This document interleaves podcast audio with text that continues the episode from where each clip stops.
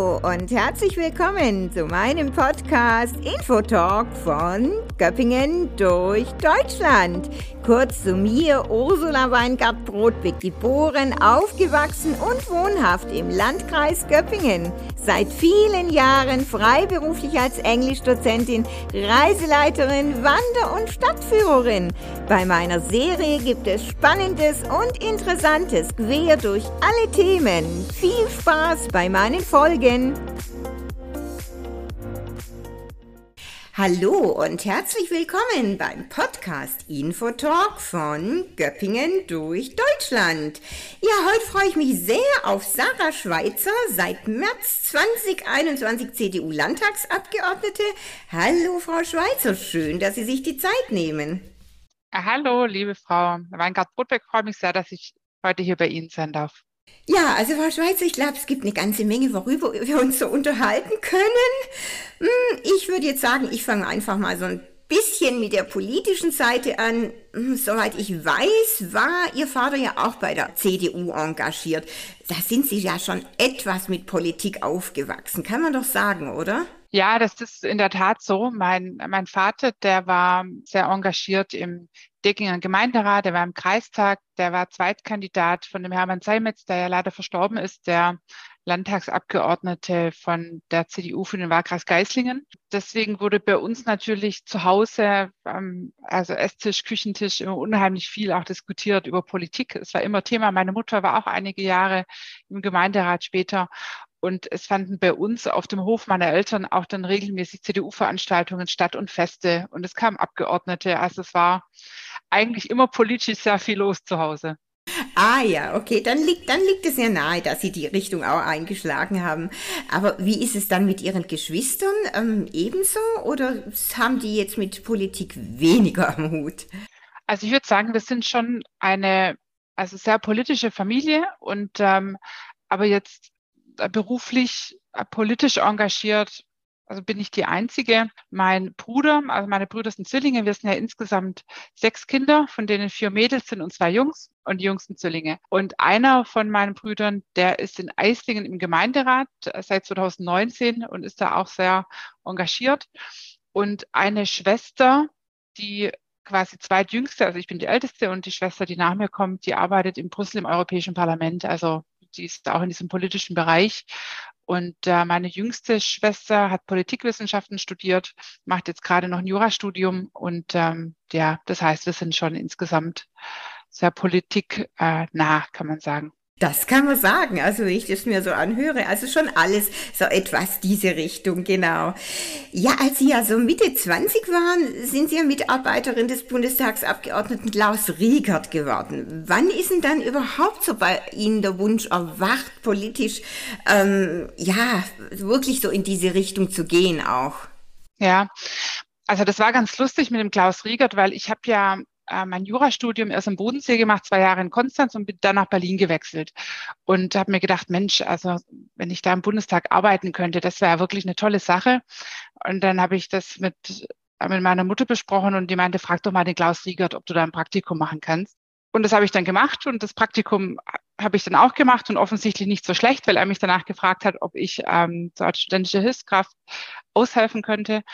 Und dann hatte ich da neben meinem Studium einen Nebenjob und es war natürlich total spannend. Also die ganzen Abgeordneten, die ganzen Minister sind dort ein- und ausgegangen, die man sonst nur aus dem Fernsehen kannte oder ich ehrlich gesagt sogar eigentlich gar nicht kannte, weil ich dann so den Bezug, was jetzt also die Bundespolitik anbelangt, eigentlich noch gar nicht hatte damals.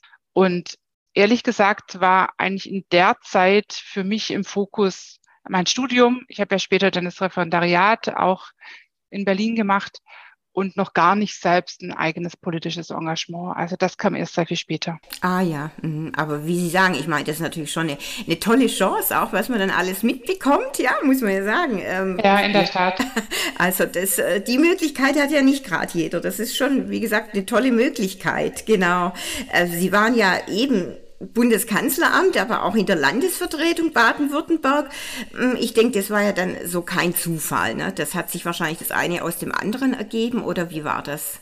Genau, also ich hatte dann während meiner Tätigkeit äh, für den Klaus Riegert habe ich dann natürlich ein, auch ein eigenes Netzwerk aufgebaut in der Bundespolitik und hatte dann, weil er war sportpolitischer Sprecher von der CDU-Bundestagsfraktion und hatte dann natürlich enge Verbindungen auch ins Kanzleramt, also zu der jeweiligen Sportabteilung.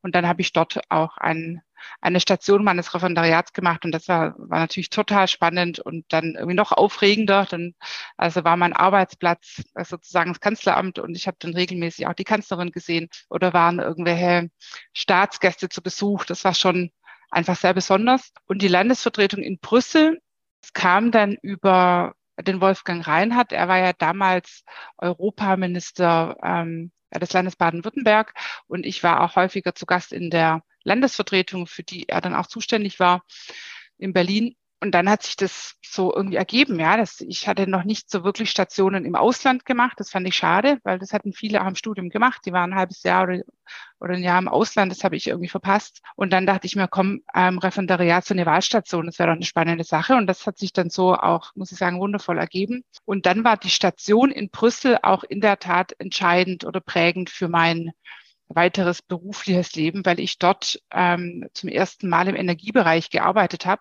und äh, mich dann da eigentlich entschieden habe, dass ich als Anwältin das Energiethema verstärkt verfolgen möchte.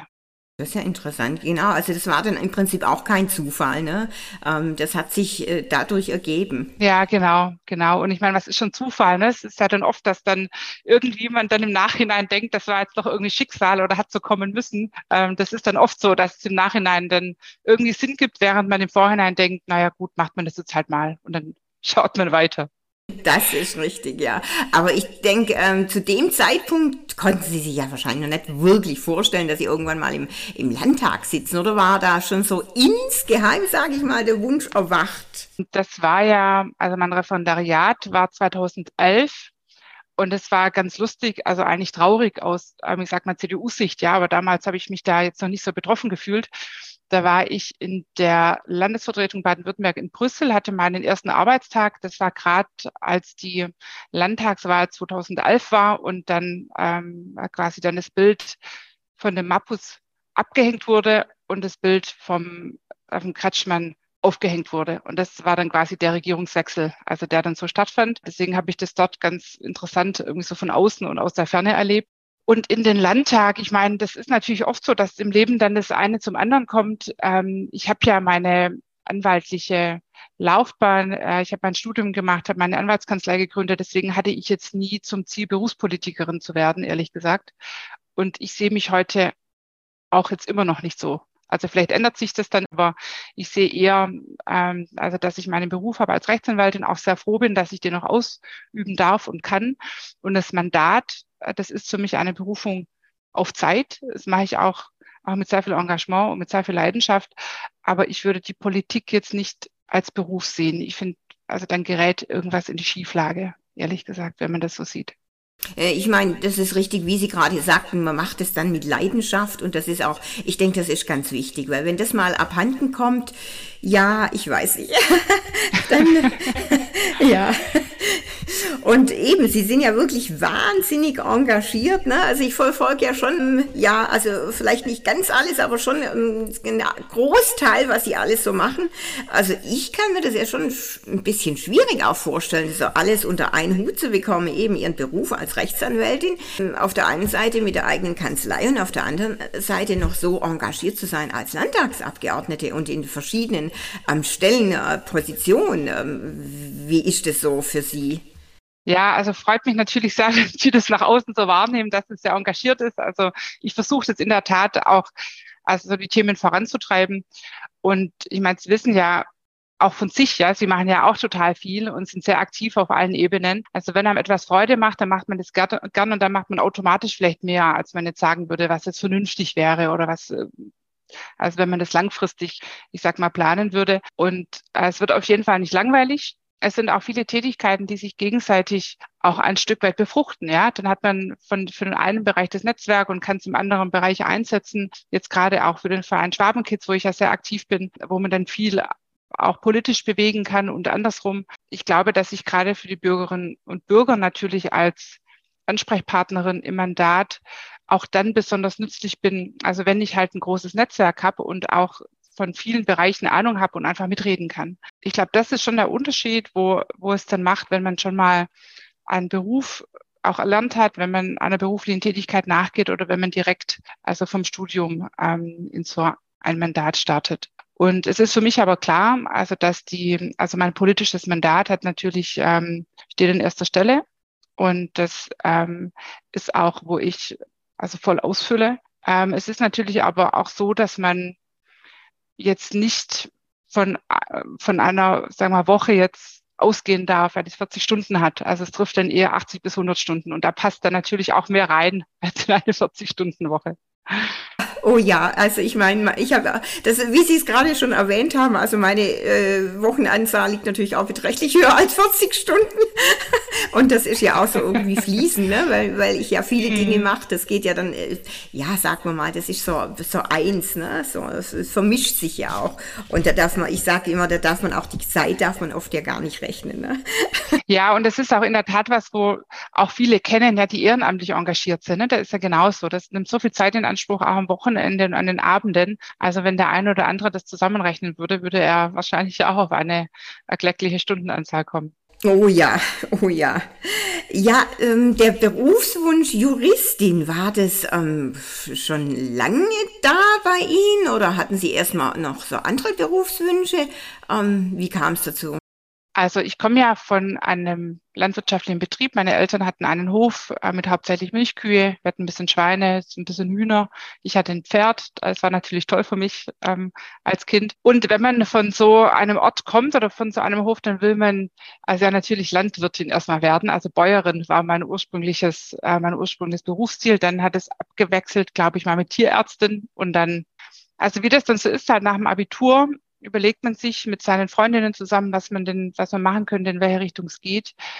Also Jura war jetzt nicht das naheliegendste. Ich bin die erste Juristin in meiner Familie und ich hatte aber also damals das Gefühl, ich möchte mich jetzt noch nicht festlegen. Und da hat man natürlich mit einem Jurastudium dann später einfach sehr viele Möglichkeiten. Und die Möglichkeiten und die Freiheiten wollte ich mir lassen. Und deswegen habe ich mich dann für das Studium entschieden. Und es hat dann einfach, muss man sagen, wunderbar geklappt mit dem Studienplatz in Konstanz am Bodensee. Und also hat sich dann auch so gut gefügt. Mhm. Aber das heißt, Ihre Eltern bewirtschaften auch den Hof noch, oder wie ist das? Nein, der ist jetzt nicht mehr, also die haben den verkauft, vor einigen Jahren schon, weil das war so ein kleiner, also bäuerlicher Betrieb das lohnt sich heutzutage einfach nicht mehr. Entweder man äh, vergrößert sich einfach enorm oder stellt um auf Bio oder stellt um auf reine Pferdehaltung. Ich meine, da gibt es ja dann immer so verschiedene Möglichkeiten. Aber so ein Hof, wie wir es hatten, äh, das rechnet sich heutzutage leider nicht mehr. Nee, das ist richtig. Und, und ja immer weniger. Ich meine, die haben ja alle wirklich mit äh, Problemen zu kämpfen. Ne? Also so ja, muss, muss man absolut. ja wirklich sagen. Ja, also Sie haben ja dann Stationen hinter sich, ne? Berlin, München. Da waren Sie, glaube ich, äh, zuerst mal angestellte Rechtsanwältin, soweit ich. Genau. Ich meine, Berlin, München, das sind ja schon Weltstädte. War dann aber immer klar, dass Sie nach Göppingen zurück möchten, oder? Das kam auch ehrlich gesagt so. Also ich bin jemand, ich bin ja auch schon früh ähm, ausgezogen, also von äh, zu Hause schon mit 16 war das und nach Göppingen gezogen, dann in die Stadt quasi. Das war für mich damals die große Stadt Göppingen. Und ähm, ich hatte immer schon einen großen Freiheitsdrang. Und deswegen hatte ich mich dann auch für das Studium entschieden, erst am Bodensee und eben Konstanz. Es wäre für mich jetzt nicht in Frage gekommen, hier in Tübingen oder äh, irgendwie in der Nähe zu studieren.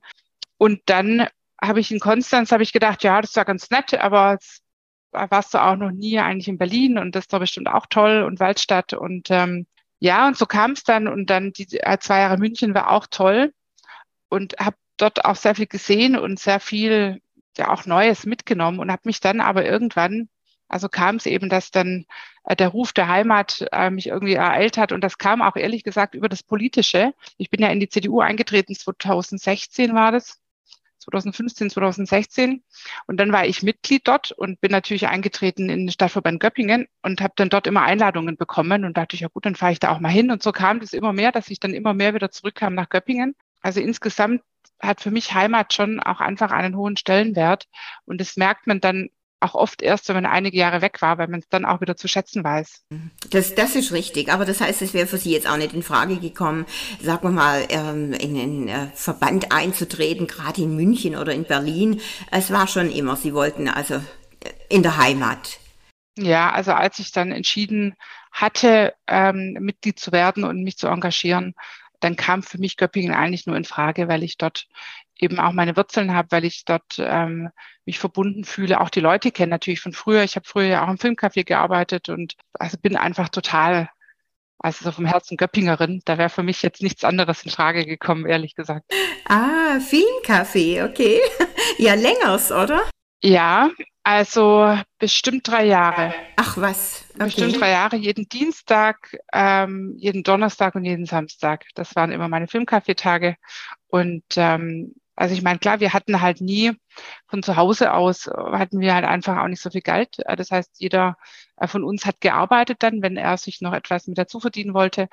Und ich bin früh halt ausgezogen, hatte den BAföG damals bekommen, aber musste schon für meinen Lebensunterhalt Unterhalt selbst sorgen. Und deswegen war das für mich eine sehr angenehme Art. Ähm, es hat mir immer Freude gemacht. Ähm, ich habe ich hab wirklich immer sehr, sehr es gemocht, einfach zu bedienen und ähm, hatte dann da auch immer so mein Essen.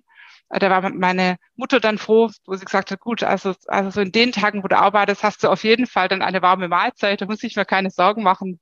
Und äh, genau, insofern hat es gepasst. Ja, ja, genau, da kommt ja die Mutter durch, ne, dass man denkt, naja, das Mädel, das ist, es richtig. ist so weit weg und hat hier was zu essen. Ja, ja. Aber ich meine, klar, sie sind ja vollkommen offen und da passt es natürlich mit dem, mit dem Kellen und mit dem Bedienen und das macht ja auch Spaß. Also das habe ich in meiner Jugendzeit, ja. in der Schulzeit auch gemacht. natürlich lange, lange vor Ihnen. Aber mir hat es auch großen äh, Spaß gemacht. Ähm, längers auch bei den ähm, Handballern in der Frischaufgaststätte. Ja, doch, es ist einfach ist schön. Der Kontakt zu den Menschen und man kriegt auch wieder da viel, viel mit eigentlich. Also muss man wirklich sagen. Was meinen Sie denn, wie, wie ist denn das so prozentual? Ich meine, klar, Ihr, Ihr Beruf, sagten Sie auch, der Schwerpunkt liegt schon auf, auf der Anwältin. Ähm, aber wenn Sie das mal so an Gewicht äh, machen, weil, ja, ähm, Ihr Landtagsmandat, es sind viele Stunden natürlich. Was ist das so? Ist das Ganze so 50-50 oder wie würden Sie das? Ähm ja, also der Schwerpunkt liegt auf dem Mandat. Also nicht auf der Anwältin, da haben Sie, vielleicht vorher habe ich es ähm, eigentlich klar ausgedrückt, sondern klar ist, ähm, also der Schwerpunkt liegt auf dem politischen Mandat. Und ähm, ich habe einerseits natürlich schon das Privileg, also dass ich noch als Anwältin arbeiten darf. Ähm, es gibt ja Berufe, wenn man zum Beispiel jetzt für die Regierung arbeitet ähm, oder also wenn man Polizist ist oder oder Bürgermeister, dann hat man ja auch ein faktisches Berufsverbot. Also wenn man dann halt nur Abgeordneter sein kann oder sich fürs andere entscheiden muss. Auf der anderen Seite habe ich natürlich nicht den Luxus, wie, sag mal, wenn man jetzt Angestellter ist, dann kann man einfach die Arbeit also runterfahren auf einen Tag vielleicht oder kündigen, weil man ja nichts so groß aufgebaut hat und dann später wieder irgendwo neu anfangen kann. Und für jemand, ja, der selbstständig ist, ist natürlich schon die Herausforderung, dass man jetzt ein Unternehmen nicht einfach mal fünf Jahre abschließen kann und wenn man dann aus dem politischen Mandat wieder rauskommt oder raus will, dann wieder nahtlos anknüpfen kann. Deswegen ist klar, dass man das auf ähm, niedriger Flamme dann auf jeden Fall weiterführt. Ich habe zum Glück ähm, so bei mir jetzt äh, meine Kanzlei ein super Team, ähm, habe viel verlagert jetzt auf andere Mitarbeiter und, ähm, und auf angestellte Anwälte. Und das, also muss ich sagen, dass es super funktioniert. Ich da auch sehr viel Unterstützung bekomme. Anders wird es auch nicht gehen. Und in der Stundenzahl kann man das nicht festmachen. Es ist klar, wir haben im Monat ungefähr, also drei Wochen Sitzungswochen in Stuttgart und da bin ich auch dann ganz in Stuttgart ähm, am Parlament, da haben wir Sitzungen, da haben wir Arbeitskreise, verschiedene Veranstaltungen und Gesprächstermine.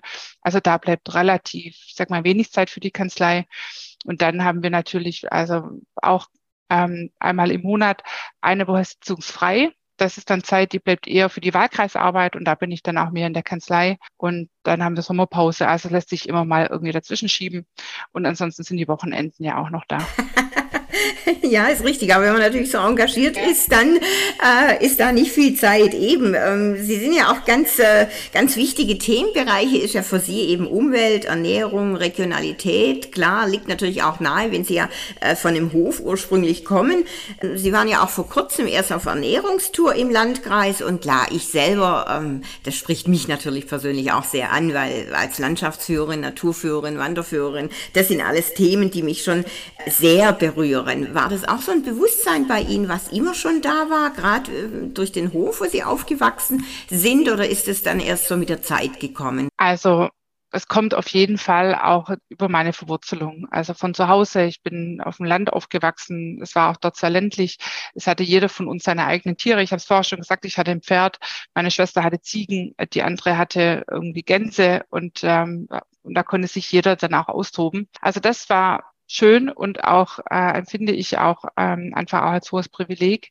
Und ich sehe natürlich schon auch, also ich bin seit einigen Jahren Jägerin und ja auch im Landtag Sprecherin für die Themen Wald, Jagd und Forst und sehe schon so eine zunehmende Naturfremdheit auch oft bei den Leuten, dass man einfach den Bezug verliert. Und ich bin der festen Überzeugung, der Mensch, ähm, ja, der braucht einfach die Natur, der braucht auch einen engen Bezug. Und wenn wir das verlieren. Das halte ich für sehr gefährlich, halte ich auch für eine sehr schlechte Entwicklung. Und ähm, ich habe auch bei dieser Ernährungstour, das war wirklich für mich auch eine ganz spannende, aber zugleich auch ernüchternde Erfahrung, weil ich mit vielen Landwirten gesprochen habe. Ich war im Supermarkt, ich war auch in der Gastronomie und habe mir angeschaut, was denn mit unseren regionalen Produkten, die ja wirklich hochwertig hier vor Ort produziert werden, wie die also sagen wir, erstens produziert werden, aber dann auch den Weg finden in die Verarbeitung, in die ganze Wertschöpfungskette und dann schlussendlich auch zum Supermarkt. Und die Wege sind dort natürlich auch zum Teil verschlungen. Ja, also wenn man jetzt örtliches kaufen will, dann haben die äh, die Supermärkte haben zum Teil wirklich auch explizit ausgewiesen regionale Produkte im Bereich für den äh, Discountern da geht es eher, sage ich mal, so unter. Die haben dann halt so, so eine Übermarke aus der Region oder ähnliches und die Region ist ja auch kein geschützter Begriff. Das heißt, das sind dann oft relativ weite Bereiche.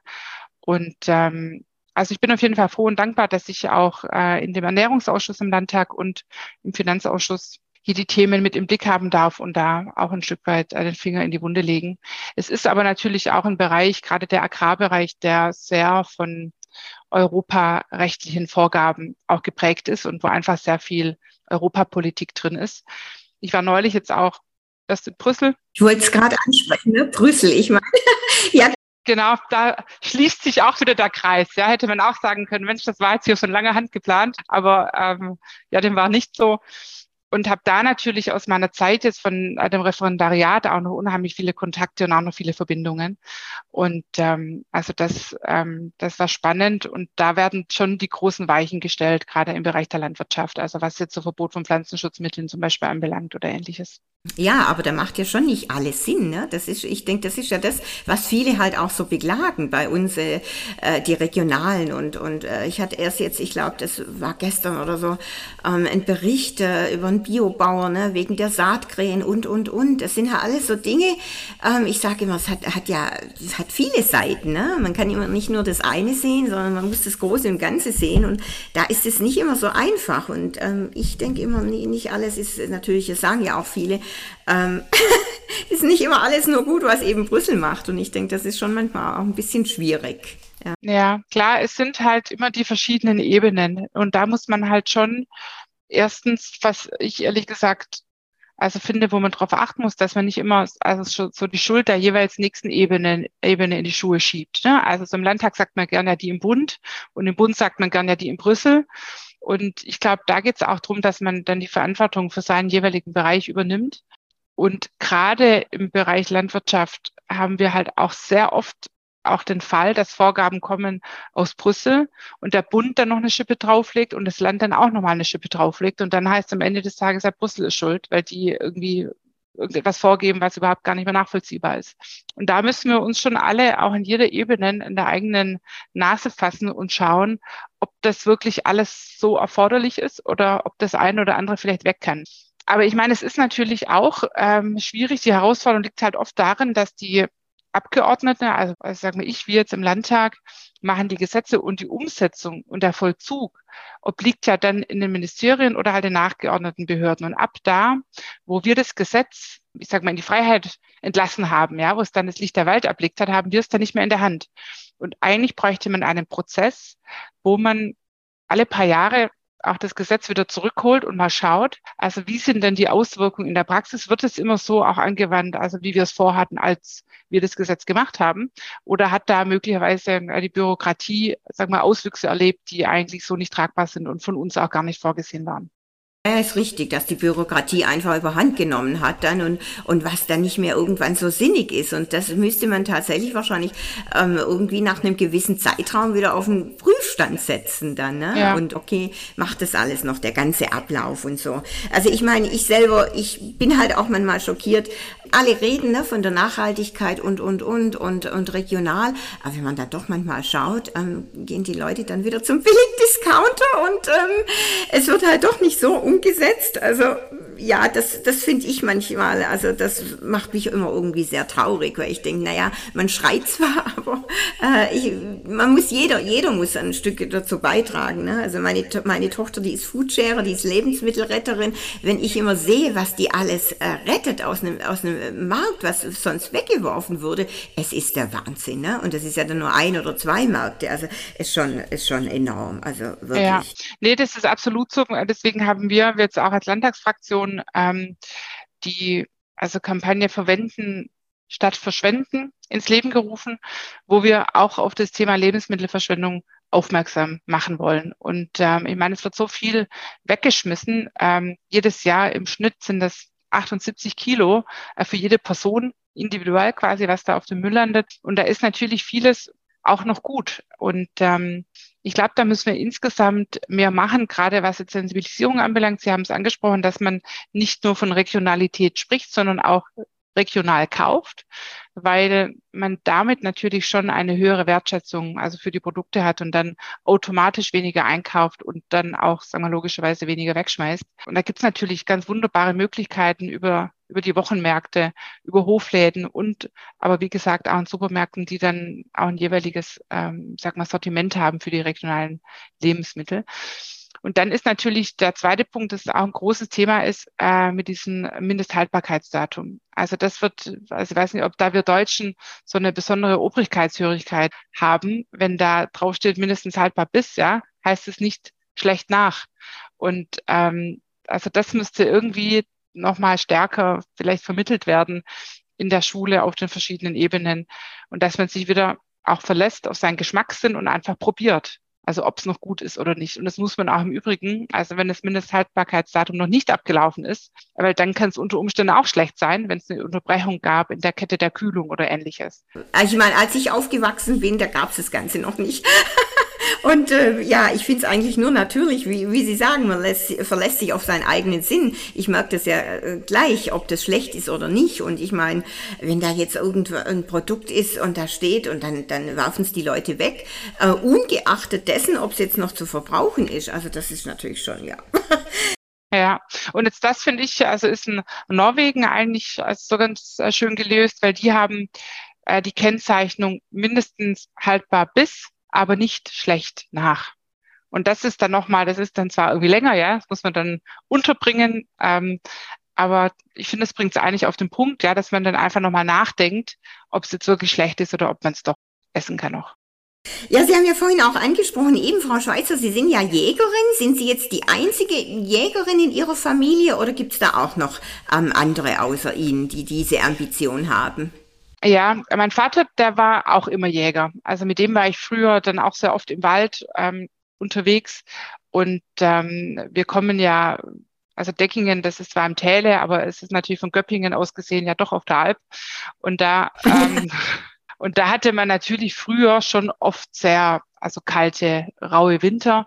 Und da war ich mit meinem Vater oft dann auch im Wald unterwegs, haben wir die Rehe gefüttert, haben, haben wir Heu, also da gelassen. Und deswegen habe ich mit der Jagd, also, also verbinde ich eigentlich ganz stark auch diesen Aspekt Naturschutz, Artenschutz und ähm, also ja, dieses, sag mal, Heimatgefühl und, und vor Ort sein. Ja, ich meine, äh, so wie Sie aufgewachsen sind und mit dem Hof, das erklärt ja dann auch natürlich, dass Sie so selbstverständlich mit den Tieren umgehen. Ich habe da neulich ein Foto gesehen, wo Sie so einen Ferkel auf dem Arm hatten und so. Da habe ich gedacht, na, ja, also. Ja, das Ferkel fand es irgendwie jetzt nicht so, ähm, nicht so lustig, es war nicht so richtig stillgehalten, aber ich hatte auf jeden Fall keine Berührungsängste, das stimmt, ja. ja. Okay. Ähm, ja, eben, Sie sind ja auch noch Gründungsmitglied und Vorstand im Verein Schwabenkids, genau, das liegt Ihnen ja ähm, auch auch sehr am Herzen, haben wir ja vorhin auch schon mal ganz kurz angesprochen. Genau, die Schwabenkids-Rettung ähm, ist auch ein ganz wichtiges Thema bei Ihnen. Ja, das stimmt. Also mit diesem Verein Schwabenkids, den haben wir ja gegründet. Das war bevor ich in den Landtag kam. Da hatte ich noch ein bisschen mehr Zeit. 2020. Und ähm, also die Idee, und das finde ich auch das Spannende, ist eigentlich daraus geboren zu sagen, Mensch, an dieser Rehkitzrettung, da haben doch eigentlich, also sag mal, so viele Interesse. Ja, die Jäger, weil sie ähm, erstmal also verpflichtet sind, äh, sagen wir gesetzlich, gemeinsam mit dem Landwirt, ähm, auch die Wiesen abzusuchen und die Kitze zu retten. Äh, der Landwirt hat ein Interesse dran, weil er ähm, erstmal auch verpflichtet ist, entsprechend abzusuchen, aber auch natürlich, weil es für einen Landwirt und das glaube ich auch für jeden Landwirt einfach das Schlimmste ist, wenn er jetzt da hat so ein Kitz vermäht ähm, und möglicherweise Teile dann später auch im Futter landen und dann also seine Tiere krank werden. Das heißt, er hat auch ein eigenes sagen, Interesse neben so dem Tierschutz. Und dann hat man natürlich die ganzen Artenschützer, man hat äh, das Thema Naturschützer, die daran Interesse haben. Und dann haben wir gesagt, Mensch, das könnte man doch eigentlich zusammenbinden und dann schauen, dass wir im Frühjahr, also wenn es ansteht, alle zusammenhelfen. Und so kam dann auch die Gründung von dem Verein und also ich bin jetzt nicht immer dabei, weil da muss man wirklich sehr früh morgens aufstehen, also um vier ähm, um 4 Uhr aufstehen und um 5 Uhr starten dann die Einsätze, weil äh, die Einsätze werden ja geflogen mit so einem Wärmebilddrohnen. Und äh, für diese Drohnen ist natürlich wichtig, dass es noch relativ kühl ist morgens, weil man dann nur den Unterschied zwischen einem Kitz und einer Wiese erkennen kann.